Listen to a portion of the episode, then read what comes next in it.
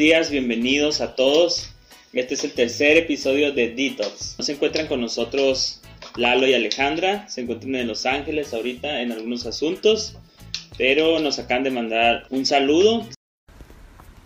Hola chicos, buenas noches. Hola, somos Ale y Lalo. Les mandamos un saludo muy fuerte a Carlos y Ruth Medina que Dios los siga usando. Eh, estamos muy bendecidos con su trabajo y los admiramos profunda, rotunda y espiritualmente. Sí, que Dios siga utilizando sus vidas de una forma enorme para que más almas conozcan de Cristo y los lleven a Él y que se enamoren y apasionen como ustedes también.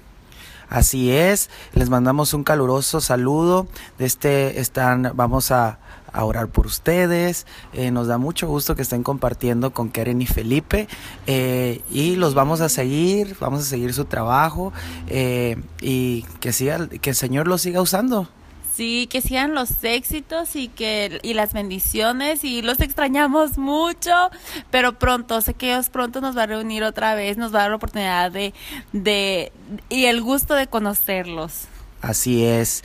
Bueno, pues les mandamos un caluroso saludo y abrazo. Bendiciones, chicos. Bye bye. Bueno, pues en esta ocasión, este es un podcast especial porque tenemos unos invitados especiales.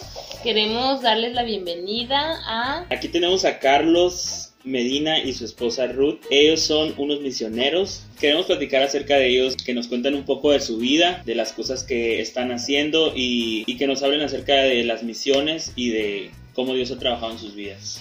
Hola, ¿qué tal? Este, buen día. Soy Carlos Medina. Soy este, originario de un pueblo que se llama Agualulco de Mercado, allá en Jalisco. Este, también me acompaña mi esposa. Hola, yo soy Ruth. También yo soy originaria de Jalisco, pero nací en la ciudad de Guadalajara. Un saludo. Así es, bienvenidos amigos. Eh, yo conocí a Carlos y Ruth en un evento en Chihuahua, cuando la iglesia misionera apenas estaba sentando sus bases aquí en México. Eh, ellos fueron presentados a las iglesias de misioneras de aquí de México como los primeros misioneros en México. Tengo entendido que ustedes, su, meta es ir a, España, ¿verdad? Así es. Eh, los conocí ahí, lo, lo, que yo pude conocer de ellos son personas muy agradables, son personas que tienen algo de Dios. Yo personalmente fue la primera vez que yo pude ver a personas como decididas a esto que son las misiones eh, y poco tiempo después de esto, ellos tomaron la decisión de venirse a vivir a México. Ellos estaban viviendo en Estados Unidos, ¿es así? Sí. Entonces, ellos ahora están en México, los hemos visto varias veces por aquí y quisiera que hablar con ustedes acerca de cómo fue para ustedes la transición, cómo fue para ustedes el decidir, Señor, yo quiero servirte y voy a dejar la vida que yo tengo secular para poder trabajar al 100% para ti. Bueno, este, tomar una decisión como esta implica estar seguro de lo que vas a hacer, ¿sí? Y muchas veces uno cree que, que ya está seguro de lo que está haciendo y en el camino empiezas a ver cosas que, que te hacen desistir, ¿no? O que quieres dejar la toalla, como decimos por ahí. Pero siempre ves la fidelidad de Dios, siempre ves la mano de Dios, siempre ves el apoyo que, que Él te da, ¿no? Eso fue así como que resumido, pero si le podemos desglosar todo, este, si podemos desglosar todo esa, esa, ese proceso, ¿no? Podemos entender que, que en realidad es, es, eso, un proceso que Dios pone en, tu vida. Al momento de que tú dices, sí, yo quiero servirte, Señor, entonces como que Dios dice, bueno, ok, entonces aquí viene lo bueno, ¿no? Empieza a, a haber cambios en tu vida, empieza a haber transformación, pero todo eso puede sonar algo emocionante, algo bonito, ¿no? Y, que así fue. Cuando decidimos ser misioneros, eh, tomamos una aplicación en un evento de, misiones también que, nos llamó mucho la atención. Dios habló nuestro corazón y, sentimos esa, ese anhelo de ser misiones, de salir y, dejar las, cuatro paredes de la iglesia y salir afuera, ¿no? Entonces tomamos la aplicación, ah, oramos un año casi, casi un año antes de meter la aplicación y, decir sí lo queremos hacer queríamos estar seguros de que Dios nos estaba llamando, ¿no? que Dios nos estaba enviando. Y así pasó, pasamos casi el año, oramos, le entregamos la aplicación y esperamos el tiempo en, ese, en esa espera de decir, me prueban, no me aprueban, va, a suceder, no va a suceder. En ese tiempo estuvimos orando, Dios mostró España a nuestra vida y seguimos orando, ¿no? Seguimos orando y esperando, esperando.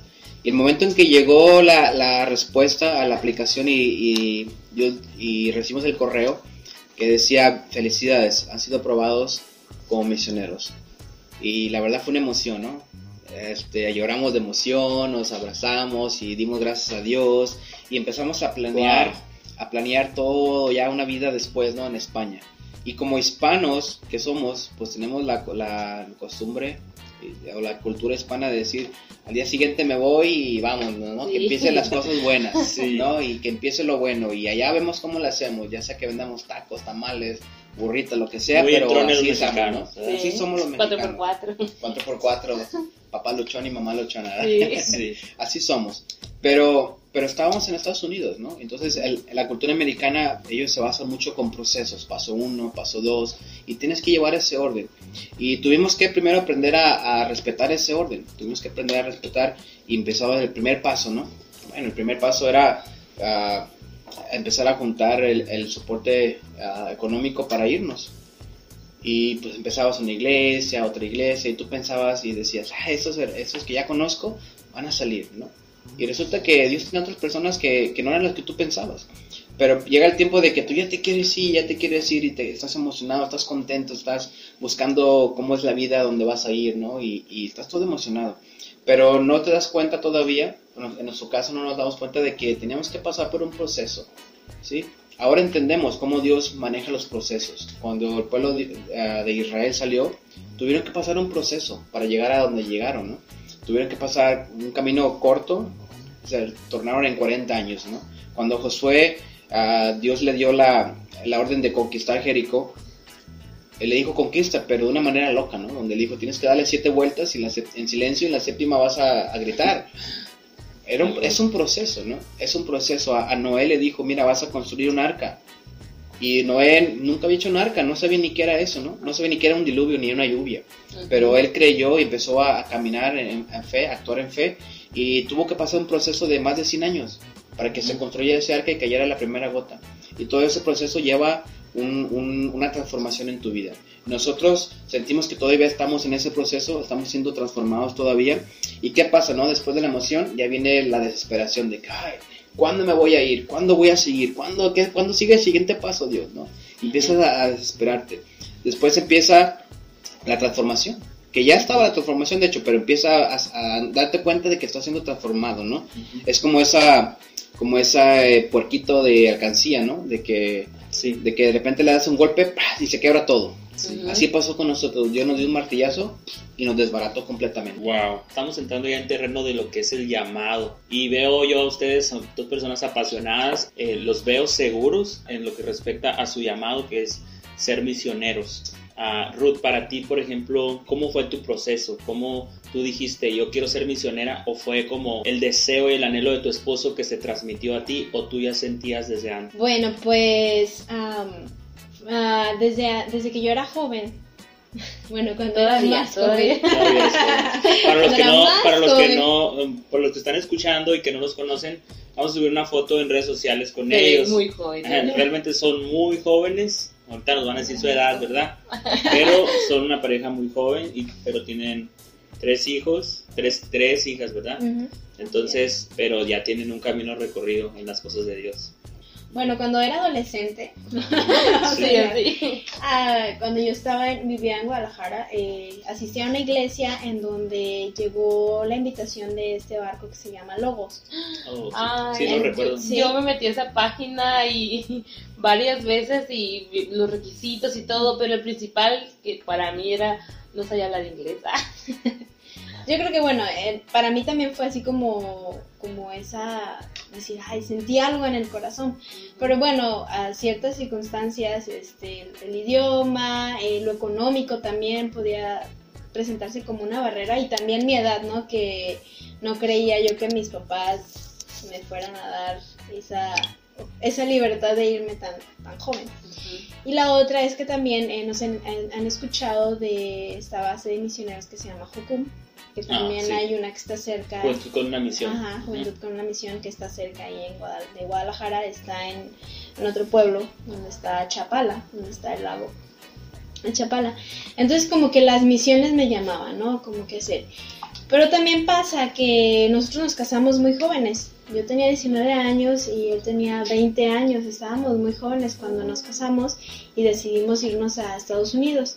Entonces, bueno, allá el Señor fue trabajando con nosotros, este, empezamos a, trabajar en la iglesia, involucrarnos en la iglesia y nos empezamos a formar más como familia y como servidores dentro de la iglesia. Pero hace cuatro años, cuando vamos a este congreso, bueno, un poquito antes de eso, este, nosotros estábamos planeando, viviendo ya en Estados Unidos, estábamos planeando en poner un restaurante mexicano. Y ya habíamos ido a ver este el, el lugar, el local, uh -huh. en el centro comercial, no, no nos parecía un, una buena idea. Parecía que las puertas se estaban abriendo. Uh -huh. Entonces dijimos, bueno, ¿de dónde vamos a sacar el capital para invertir para hacer esto? Y dijimos, bueno, pues hay que vender nuestra casa, ¿no? Y con eso... Wow, difícil decisión. Sí, dijimos, y con esto pues abrimos este y nos vamos a rentar o ya vemos qué hacemos y todo.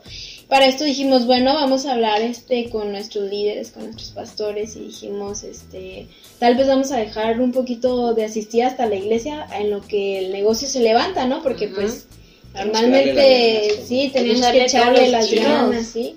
Usted sabe, ¿no? Que es un negocio. Sí, sí, sí hemos sí, vendido carros, bastante. cosas, de todo para que salga sí. adelante. Y sobre todo, pues la comida, pues te, te, absorbe.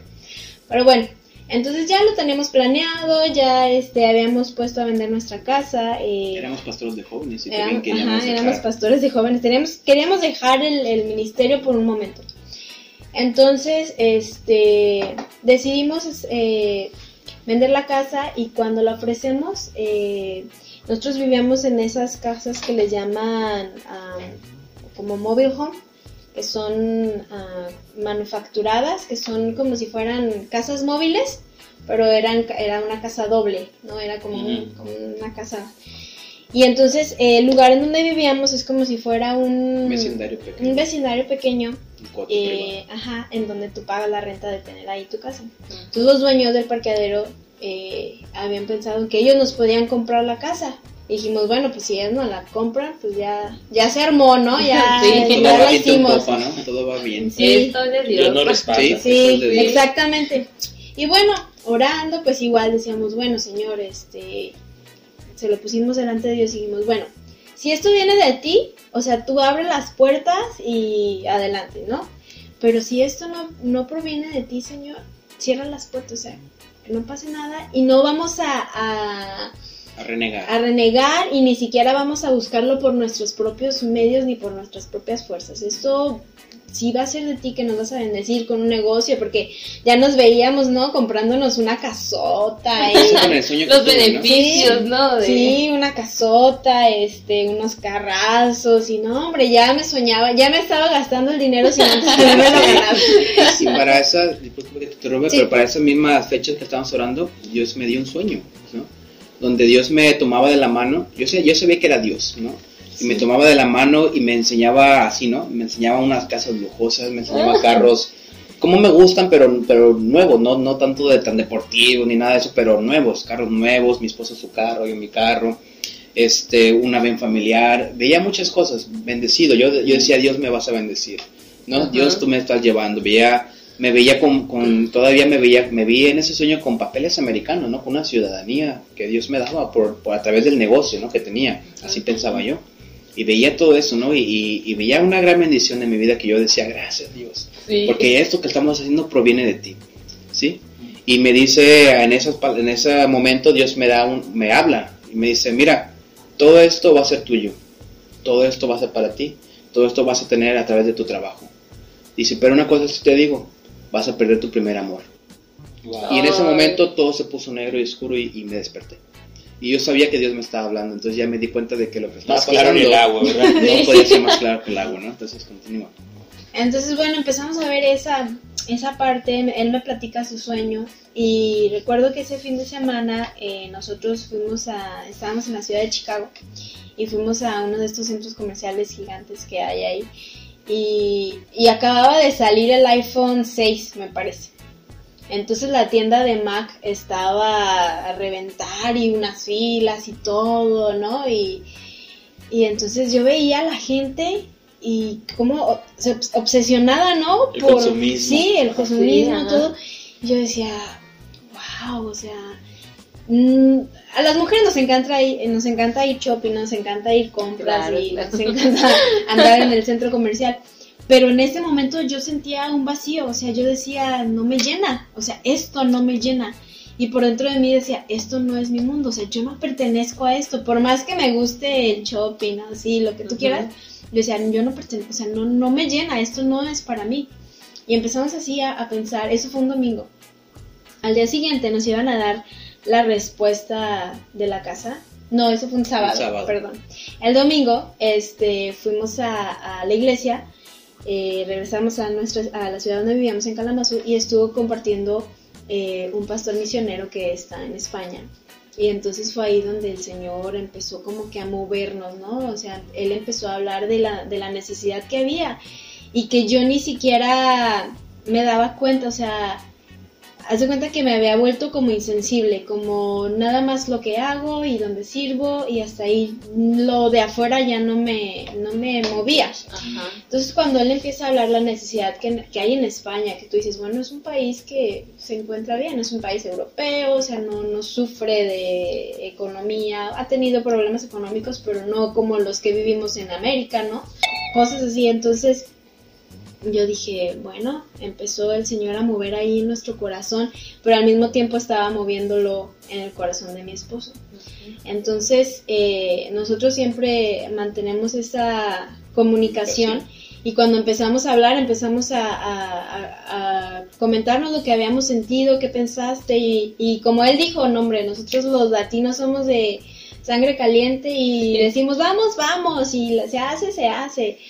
Pero este empezamos a decir, ay, pues vamos a España, que no sé qué. Pero bueno, lo dejamos como entredicho, ¿no? Ajá.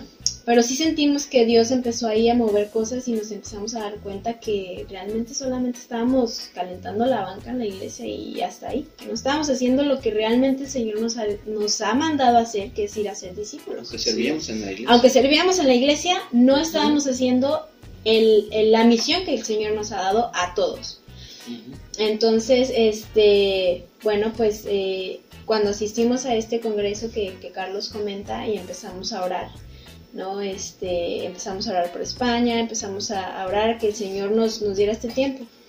Entonces, en lo personal, eh, Pero ¿qué pasó con el ay, restaurante? del restaurante, Sí. Y los Ya me millones estaba y la casa y los carros. ¿Dónde nos quedaron? los gastamos, ah. Los debemos. Es cierto. Ah, pues eso fue el domingo. Perdón, ya ven, me fui. Este, el lunes eh, nos iban a dar la respuesta de la casa, ¿no? Si se iba, si nos la iban a comprar o no. Ellos ya nos habían casi asegurado que, Que sí. que sí. Entonces dijimos, bueno, bueno, como que estábamos ahí, como que, fíjate de qué manera el Señor nos empezó a confrontar y cómo Él empieza a trabajar con nosotros y nosotros no nos estamos dando cuenta aún hasta cuando vemos las cosas. Y ya nuestra relación fue diferente esa Sí, noche. esa noche fue, Señor, es completamente tu decisión, o sea, nosotros te hemos dicho te vamos a servir y si no se abre la puerta, no hay problema. Ya al día siguiente ah, vamos a la oficina y nos dicen, lo sentimos, pero no, no, no podemos comprar la casa por el momento. Entonces ni siquiera hubo en, en nosotros el sentimiento de decir, ay, qué mala onda, no, para nada. Fue agradecimos que no la compraron. gracias, está bien, no hay ningún problema. Nos fuimos y realmente fue como hasta quitarnos un peso encima que ni siquiera nos habíamos echado a la espalda, pero no sé por Ya qué lo sentíamos. Entonces dijimos, bueno, Señor, esto es de ti, no se hizo, no nos volvimos millonarios, no, no fuimos el mejor restaurante de la ciudad mexicana. Entonces, este, fue ahí donde el Señor empezó como que a llamarnos, como que a movernos, ¿no? Y algo muy importante que quiero mencionar es que ha habido personas que nos han apoyado mucho, o sea, que han sido nuestros mentores, podría decir de esa manera, en la cual este, nos han ayudado a dirigirnos en este proceso, porque es, es bien padre tener sentimientos, ¿no? De, de decir, Deseos, emociones y anhelos, y, y es parte de la manera en la que Dios trabaja con nosotros, Él pone el, el anhelo en nuestro corazón, el deseo, para que nosotros lo hagamos y nos resulte más fácil, porque si no tenemos un anhelo, un deseo por servir pues no lo hacemos con ganas, ¿no? De una buena manera. Exactamente, entonces este ellos nos empezaron como que a, A guiar. a guiar, a encaminar, a decir, ¿sabes qué? Si, pues Carlos no platicaba con ellos, es que eh, estamos sintiendo esto y lo otro, y la- el consejo era, si tu esposa está de acuerdo, entonces está bien. Y si ese es el primero, porque si en el matrimonio, o sea, si como pareja no están de acuerdo en tomar esta decisión, o hay dudas de un lado, o hay dudas del otro lado, no... No hay una conexión. no hay- Importante. Qué importante ¿verdad? es eso, porque de repente hay quien dice, "Mm, voy a tomar la decisión yo solo y no me importa lo que mis hijos, mi esposa piense. Eh, nos ha tocado ver situaciones así, que entonces empieza a decaer lo que es eh, Es- la relación, la familia, por causa de que no se tomó una decisión unilateral en ese sentido. Sí, entonces empezamos, eh, realmente pues platicamos y, y casi siempre las decisiones que tomamos es este en acuerdo. O por ejemplo, hace- estamos a punto de tomar una decisión también, este, y Dios empezó a trabajar con eso desde octubre.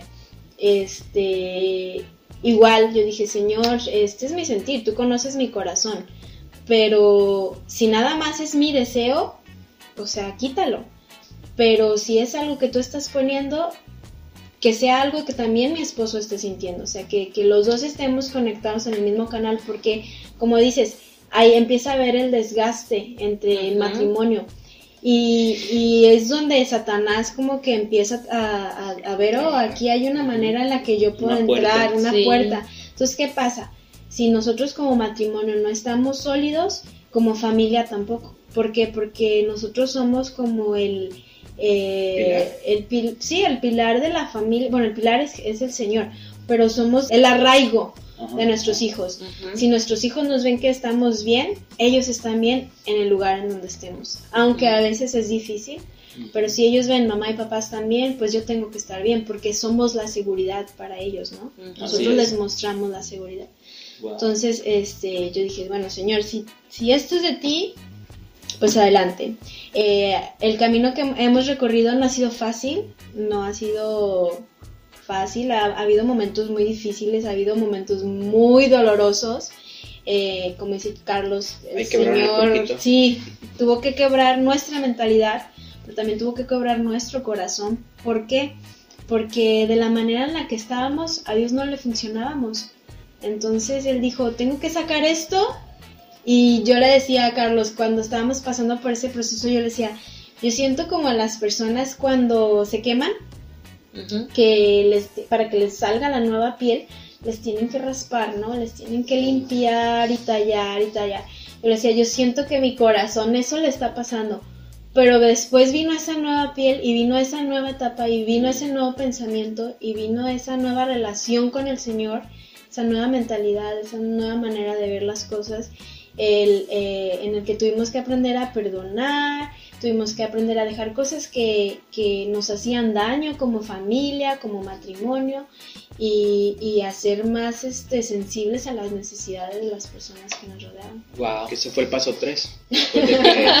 literalmente, después de la emoción, el paso 3 fue eso, ¿no? El, el quebrar, cuando dice la palabra de Dios, este, que nos hará nuevos, ¿no? El alfarero no, no resana la, la taza, sino que la quebra y la vuelve a hacer nueva, ¿no? Entonces. Dios nos volvió a hacer nuevos ahí en, esa, en ese paso 3.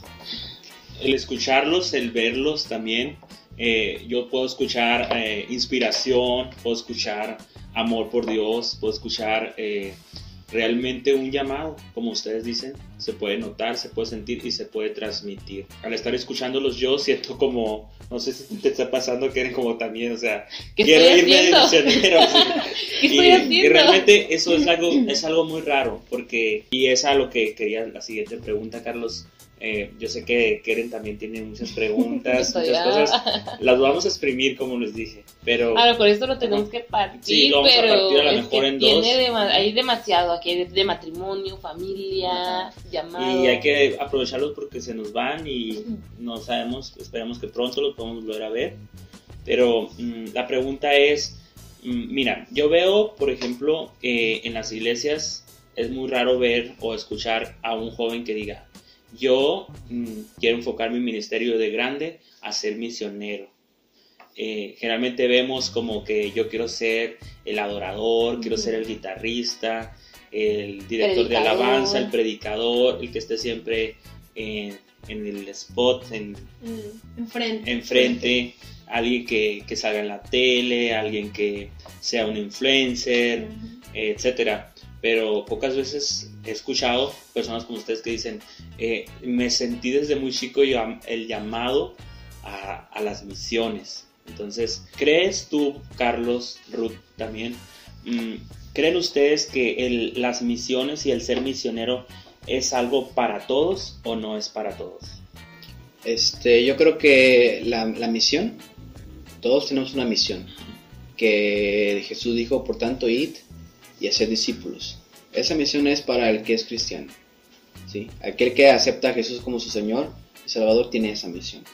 Y como cristiano no podemos cambiar la misión de Dios. Es una misión de Dios. Y nosotros somos la iglesia para cumplir la misión de Dios. ¿sí?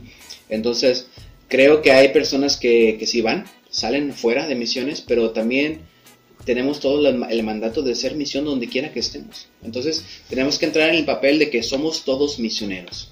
Todos tenemos una misión que cumplir y es donde quiera que Dios te ponga. Ya sea que a unos Dios los lleve a España, a, a África, a otro país, tiene que cumplir su trabajo.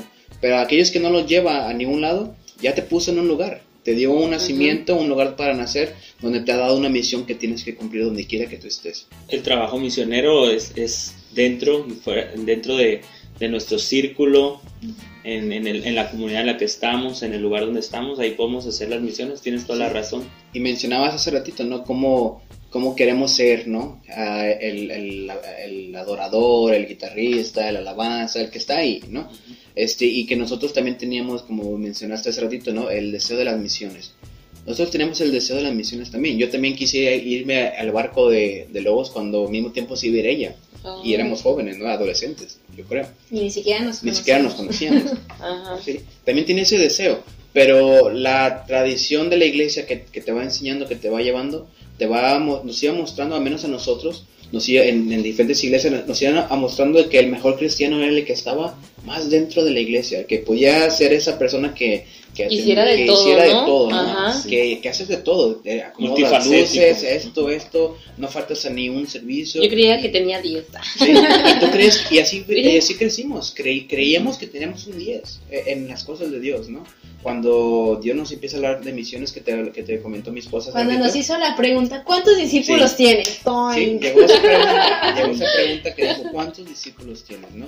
En la palabra de Dios dice en, en, en Juan 15, 8, dice, en eso es glorificado mi Padre, en que llevéis mucho fruto y seáis así mis discípulos. Lo que glorifica al Padre es dar fruto, que demos fruto.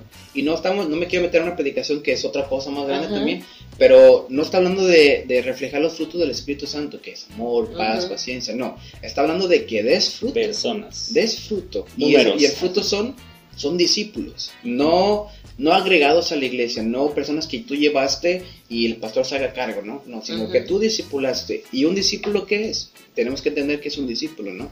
Un discípulo es, por ejemplo, yo soy cristiano y a ti, Felipe, te, te, te comparto la palabra de Dios y aceptas a Cristo como tu Salvador. Todavía no somos discípulos, eres convertido. Y, y yo no voy a ser un discípulo hasta que tú no hagas a Keren discípula o, o convertida a Cristo. Entonces yo ya estoy siendo discípulo porque ya hice que mi fruto diera un fruto, ¿no? Pero tú todavía no eres un discípulo hasta que no enseñes a que Keren haga a otra persona. Y así, Wow. y así te vas. Me va a Entonces salir una lagrimita. entonces el discípulo- discípulo. el discípulo no es aquel que llegas a la iglesia. El discípulo es aquel que, que lo enseñas a reproducirse. ¿sí? Eh, hemos visto cómo, cómo Jesús alimentó a las multitudes, pero discipuló a doce para que se multiplicara. Imagínate si solamente, imagínate si solamente los hubiera alimentado también, no hubiera habido multiplicación ni reproducción. Pero él tenía que depositar todo su ADN del discipulado en esos cuantos para que ahorita tú y yo estemos aquí platicando sobre esto. Wow, sintetizando, mi mente está a punto de estallar, pero mm, eh, la primera vez que escuché estos conceptos, pues fueron, Es lo que quería decir Ajá. yo. pues dilos Lo que pasa Ajá, es que, sí. ajá, nosotros estábamos aquí en nuestra iglesia local sirviendo fielmente y, y como comentábamos, ¿no? nosotros servíamos en todas las áreas, ¿no? O sea, niños, limpiar baños, en la alabanza, predicar. Eh, y cuando el pastor nos hizo ese llamado de que a todos los el liderazgo vamos a ir a, un, ¿cómo se llamó? A un seminario, ¿no? A un seminario intensivo de discipulado, de evangelismo, dijimos, pues, ay, no sabemos bien qué será, pero pues vamos, dijeron, ¿no? Que es en Ciudad Juárez pues bueno, ahorrar todo el año porque estaba lejísimo. Entonces nos fuimos en caravanas y todo, estuvo muy, muy padre. Llegamos allá a un lugar recóndito que no conocíamos, la verdad, y ahí fue donde conocimos a Carlos, y ahí Carlos nos enseñaba fotos tuyas de tus hijas y todo. Y todas las, las, las pláticas de como para nosotros sí fue como un antes y después. nosotros cada vez le comentamos a, nuestro pastor, no es que desde que fuimos ahí eh, aprendimos esto y eso es lo que hemos estado aplicando. Porque en realidad nos sentíamos así, era como que teníamos un 10, por así decirlo, pero ahí mismo nos dijeron, o sea, en las iglesias decía, te enseñan a hacer lo que es un servicio y es verdad porque yo pensaba, ah, sí es cierto, o sea, si nos dijera el pastor, ¿saben que encárguense del servicio de domingo? pues uno ya sabe, no vamos a hacer esto, vamos a orar, vamos a hacer esto, el diezmo, la prédica y vamos a administrar sin necesidades, etcétera. Pero cuando nos preguntaron cuántos discípulos, yo dije, no sé cómo se hace un discípulo, o sea, es verdad. yo se me hacía como miedo sí, o sea, ajá. Incluso nos me tocó, me tocó la verdad varias veces desde desde soltera ir a evangelizar puerta por puerta, que también es una experiencia muy bonita, la verdad, pero la verdad es que casi nadie te... es muy difícil darle seguimiento, ¿no? Entonces, sobre todo porque siente que no conoces, que no... Es difícil a veces conectar, pero, pero no es imposible, ¿no? También por ese lado. Pero la verdad es que yo nunca tuve así como un fruto. Y yo sé predicar, sé hacer eso, pero no hay nadie aquí que yo diga, digan, esta persona para Cristo y aquí está y que está su familia, nada. Y eso fue que Felipe y yo nos dimos cuenta. ¿Cómo podemos hacer tantas cosas? Tener como un 10, casi ahí, un título ahí, pero no, no tenemos. Ajá, incluso yo me acuerdo, si había un evento de mujeres, yo 10 invitaciones entregaba, ni una iba ni siquiera, o sea, ni siquiera decir, ah, llevé a alguien así de invitar a la iglesia, no, ni siquiera yo siempre le decía a Felipe, yo, nadie va de las que yo invito, o sea, nadie. Y por eso para nosotros fue súper impactante todo lo que era ver el verdadero discipulado, cómo Jesús lo hizo y que nos enseñaran pues esos principios tan importantes. El hecho de que alguien te dijera, pues sí, haces todo muy bien, pero ¿dónde está tu fruto? O sea, como estaba diciendo Carlos, eh, la manera de, de tú certificarte como un discípulo es que tú estés haciendo discípulos. O sea, el hecho de tú decir, ah, es que estoy yendo a un lugar donde me están enseñando versículo por versículo la Biblia, eso no me hace un discípulo. Eh, lo que me va a certificar a mí como discípulo es yo estar haciendo la obra de Jesucristo, lo que Jesús les, nos mandó a todos hacer.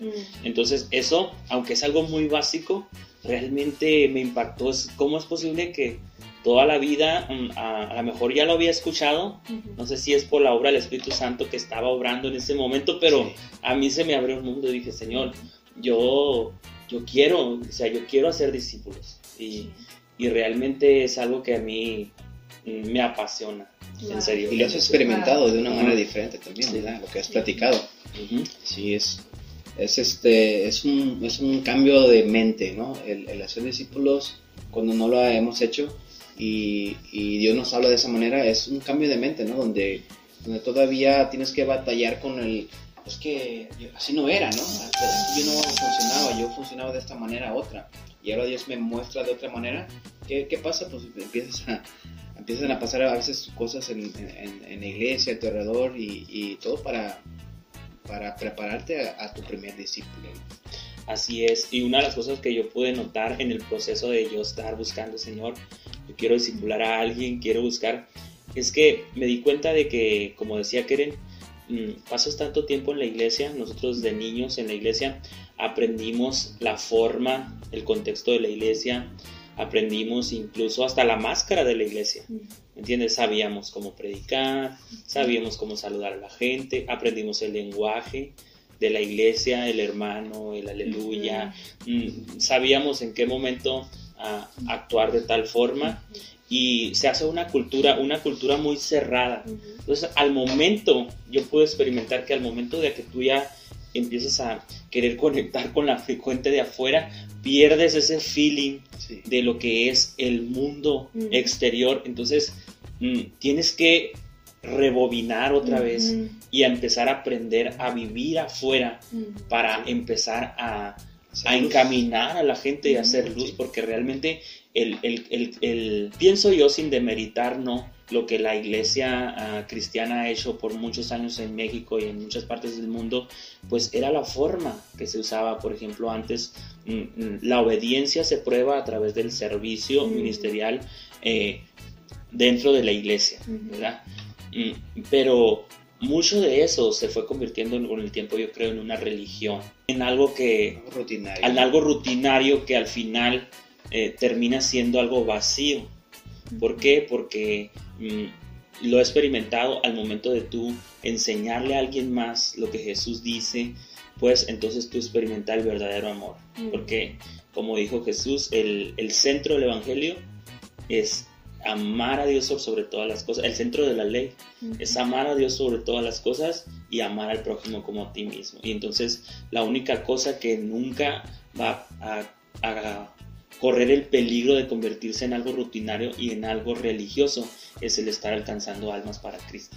Sí. Y sabes que también algo que fue muy impactante para mí es que también eso de cerrar como nuestros círculos y luego al final terminar solamente mezclándote con pura gente de la iglesia, mm, también fue en lo particular en mi adolescencia al, al volver a los caminos del Señor, ¿no? después de la rebeldía del de adolescente, era pues, era como que dejar todas sus amistades, pues porque te hacían recaer, ¿no? Te hacían en las cosas que a Dios no le agradaban, entonces lo que te aconsejaban, solían aconsejar era, pues deja todas sus amistades, pues, entonces no te juntes con ellos, pues porque uno todavía débil, pero queriendo agradar a Dios, pero pues la- las amistades lo jalaban a uno, entonces uno decía, ok, voy a seguir a Dios, cero amistades, cero, entonces mm, mm, cuando nos hicieron todas estas preguntas muy confrontantes, era, era así como que tú tienes que, ah, en tu círculo, eh, en los más cercanos, son los que tú tienes que alcanzar. Y yo,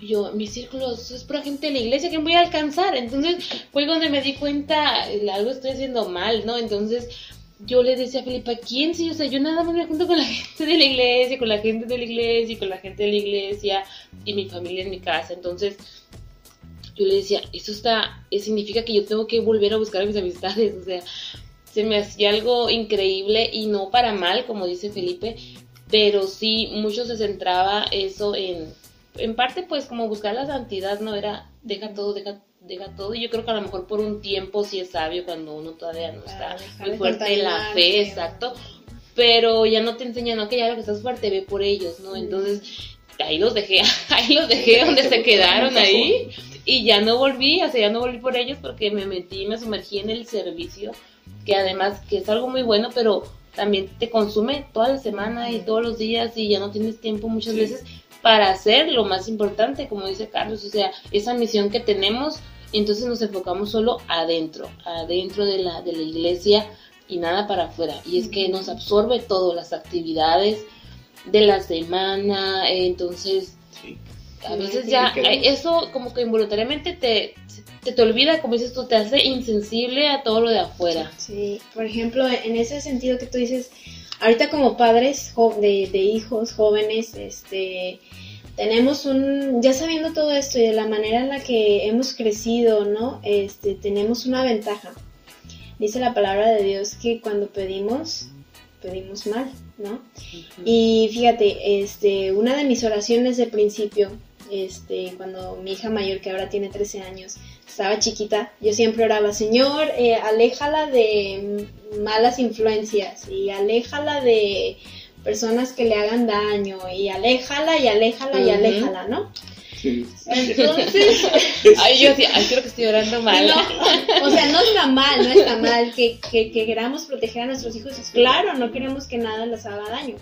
Cuando estuvimos ah, siendo pastores de jóvenes, cuando yo oraba por los jóvenes, Señor, aléjalos de las malas influencias, aléjalos de los amigos, invisibles. amigos tóxicos que no le hacen bien, aléjalos y, y empecé a orar hasta cuando el Señor empieza a cambiar nuestra mentalidad. Digo, estoy pidiendo mal por ellos. ¿Por qué? Porque a nuestros jóvenes o a nuestros hijos tenemos la tentación va a estar siempre ahí, ¿no? Incluso siendo adultos, la tentación va a estar siempre ahí.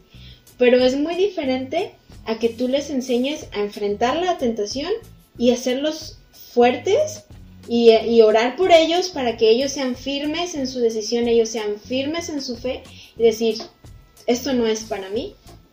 Que enseñarlos a vivir en esa burbujita de que, ay, no, ni siquiera conozco, como les platicaba eh, hace un momento de mi hija, ¿no? O sea, hay muchas cosas que, que los dejamos fuera, que no conocen, pensamos que nunca lo van a vivir pero cuando llega el momento de que ellos enfrentan eso, porque va a llegar el momento en que ellos tienen que crecer, salir del nido, van, es cuando ellos pueden caer, ¿no? Pueden ceder. No saben qué hacer. Porque no saben cómo, cómo actuar, porque siempre hemos, hemos tratado de mantenerlos lejos, ¿no?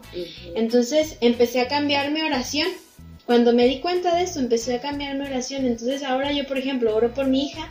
¿Para qué? Para que el Señor le dé sensibilidad por las personas que... Déjame anotar. sí, por favor, sácate. Que empiece a orar. Perdón. Empiece a orar por la sensibilidad, o sea, que, que, Dios le dé sensibilidad, que ella sea sensible a las necesidades de, de sus compañeros, que uh -huh. es lo que ella tiene hablado, que ella pueda ver, que, que el Espíritu Santo le muestre, porque es por lo que tiene que orar por sus compañeros. Claro que sí oro por ella para que el Señor le dé fortaleza, pero oro y trabajo con ella para que sus convicciones sean más firmes cada vez, ¿no? Este, que si hay personas que, que necesitan escuchar la palabra del Señor y que tal vez sí no son buenas influencias, pero están ahí a un lado, de una manera u otra van a estar ahí. Uh -huh. Que mi hija, o sea, mi oración es que mi hija sea al revés, sea influencia para estos chicos o para estas chicas. Entonces, Que sean luz. este, sí, que sean luz, que sean influencia, que sean la sal, como dice la palabra de Dios, que sean ese, ese sabor. Entonces, este, yo creo que es, es muy importante, eh, ahorita que tenemos esa oportunidad de que somos padres con hijos jóvenes, el poder enseñarles desde ahorita, porque ellos son nuestros primeros discípulos. Dice la palabra de Dios de que de qué me sirve ganar al mundo si pierdo mi alma, ¿no? Y, y yo lo veo así, o sea, son parte de nosotros, nuestros hijos, de qué nos serviría ganarnos a, a toda la comunidad de ahorita donde estamos, Agualulco, si en mi familia se está destruyendo o si yo no estoy eh, discipulando correctamente a mis hijas, ¿no? Este, entonces, es, eh, fue eso que aprendí, cambiar la oración y decir, ok, ellas son ahora mis discípulos y ellas tienen que hacer discípulos. Y de una manera u otra yo sé que eh, va a llegar el día en el que ellas lo van a tomar ahora con mucho más naturalidad. Ellas lo empiezan a hacer, este, empezamos a hacer preguntas de, este, ¿por quién vas a, a orar esta noche? ¿Hay alguien que tú crees? O sea, no las, for- for- um, ¿cómo se llama? Forzamos a que nos lo digan, pero sí así como que ellas empiecen a, a desarrollar eso, ¿no? A que el Espíritu Santo les hable y les diga, ¿por quién crees tú que hay necesidad en tu, en tu, en tu salón o de tus amigos? ¿A quién, ¿A quién ves así? Y entonces empiezan a, a ser sensibles a la voz del Espíritu Santo, porque es el Espíritu Santo el que empieza a guiar. Y, guiar. los frutos en ella, ¿no? Y vemos Como ya desde la chiquitita ya está intercediendo por sus compañeros Sí, enfermos y todo. ¿no? Entonces, o, entonces, o en sus sus convicciones. convicciones. A veces son unas convicciones que, que nos enseñan, ¿no? Ujú. A su edad, que dicen, no, yo no hago esto porque ¿verdad que no hacemos esto? ¿Verdad? Acaba de pasar día de, Del muerto. de, de muertos, ¿no? Y, y resulta que la niña más pequeña, ella sola dijo en su escuela, yo no quiero salir de caraveta porque yo no celebro la muerte.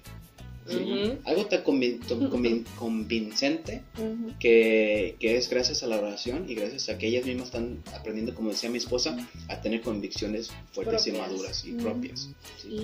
yo le hice a Mateo ahora por el día de Halloween porque pues en, la, en el kinder no mucho, pero en la primaria ahora más, ¿no? Los niños, los dulces que vamos a ir a pedir. Y yo quise a, a ver, ¿no? Distanciar a Mateo. Le dije, Mateo, en la noche vas a ir a pedir dulces. y pues jamás lo hemos llevado.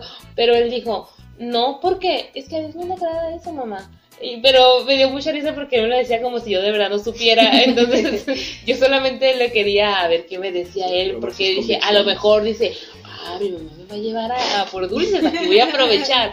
Y no, entonces me gustó que, que su respuesta fue así como dicen ustedes, su convicción de no, porque no le agrada a Dios, o sea, serán dulces, pero no. Ajá, entonces, qué importante. Eh, de niña yo también recuerdo, pero más bien al revés, ¿no? En vez de ser esa influencia, era yo sabía lo que era correcto en la palabra, pero por ese modelo que había antes era huye de todos los niños problemáticos, entonces júntate con los más como que tengan más apacibles, más tranquilos, entonces es verdad, ahora Mateo tenemos que, como ustedes comentan, disipularlo y, y hacer que él sea más influencia también para otros. No es de que no es de que le diga a mis hijas, "Ah, sí, júntate con ellos." No les digo, "Mira, este, claro, tienes que tener cuidado con las amistades que tienes." Pero si tú ves que alguien este, es de tal manera, pues no tienes por qué dejarle de hablar, no tienes por qué hacerle el fuchi o cosas así, sino orar por ese niño, por esa niña. Y claro, sí, no dejarse influenciar uh, mal, sino al contrario, yo le digo ya, tú tienes que ser influencia para, para ellos. Si las niñas te dicen, vámonos a salir de clases, no, ¿por qué no vamos a salir de clases? Mejor hay que quedarnos, tú eres la influencia en ellos, porque tú conoces la verdad, porque tú tienes a Dios en tu corazón y porque tú puedes disipular a ellas a través de tu testimonio, a través de tu ejemplo. El ministerio y las dificultades. ¿Cómo puede afrontar una persona? Ustedes están en, digamos, en el medio, ¿verdad? De donde, a donde quieren llegar. No sé si estoy en, lo correcto. O van empezando. O en qué parte. O en qué parte van. Así que eso es parte de Dios. Así que hablamos del paso 3, ¿verdad? Ajá, sí. Y quizá ya pasamos por el paso 4, el paso 5 y, y no sabemos cuántos pasos más faltan. pero, pero lo que sí hemos aprendido ahorita en el paso 6 más o menos sabe qué número? no sé qué vayamos. ya, ya se perdió. Ya nos Sí, perdimos nos perdimos. Lo que sí hemos aprendido es de que debemos de confiar plenamente en Dios. Debemos de confiar plenamente eh, en su promesa. Eh, es- me recordó ahorita lo que estabas diciendo como, como ese cuadro que ponían nuestras abuelitas en la pared que decía, eh, ¿por qué Señor eh, solo miro dos, dos huellas, el de las huellas? ¿no? Decía, no, esas, esas eran mis huellas que contestaba Jesús. A lo Sí. mejor ahorita ustedes también Sí. andan en los brazos de Jesús. Y, y aprendimos, aprendimos en este paso que debemos depender, depender totalmente de Dios. ¿no? Él es nuestra dependencia, Él es nuestra seguridad, Él, es- Él es nuestro sustento, nuestro refugio. ¿sí? Y aprendimos en, en este paso, que no sé cuál vayamos, pero, pero a, vi- a vivir conforme su voluntad, a vivir conforme su deseo, ¿no? que, que somos misioneros de Él.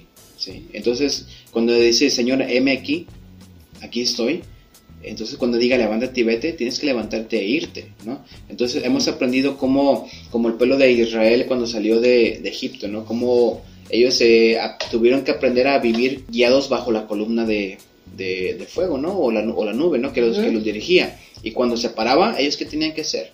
Pararse, ¿no? Y tenían que estar listos a que cuando se levantara, ellos tenían que empezar a caminar. Y así de esa manera nosotros hemos aprendido, ¿no? Que, que Dios dijo en Estados Unidos, es hora de moverse, se levantó, creyendo que íbamos a España, como el pueblo quería que lleve para tierra prometida, se vino para México la nube. Y aquí la nube pensando que iba, venía de paso, se le corrió detenerse ya por un año y medio, ¿no? Un año y, y meses. Y estamos aprendiendo a, a vivir conforme la voluntad de Dios. Y ahora vemos que la nube se empieza a levantar otra vez, no sabemos qué sigue, ¿sí? Pero sabemos de que a donde vayamos es porque Dios, Dios nos está llevando y tenemos que seguir haciendo su voluntad y te- tenemos que seguir cumpliendo con el mandato que Dios nos ha dado de hacer discípulos, donde quiera que estemos.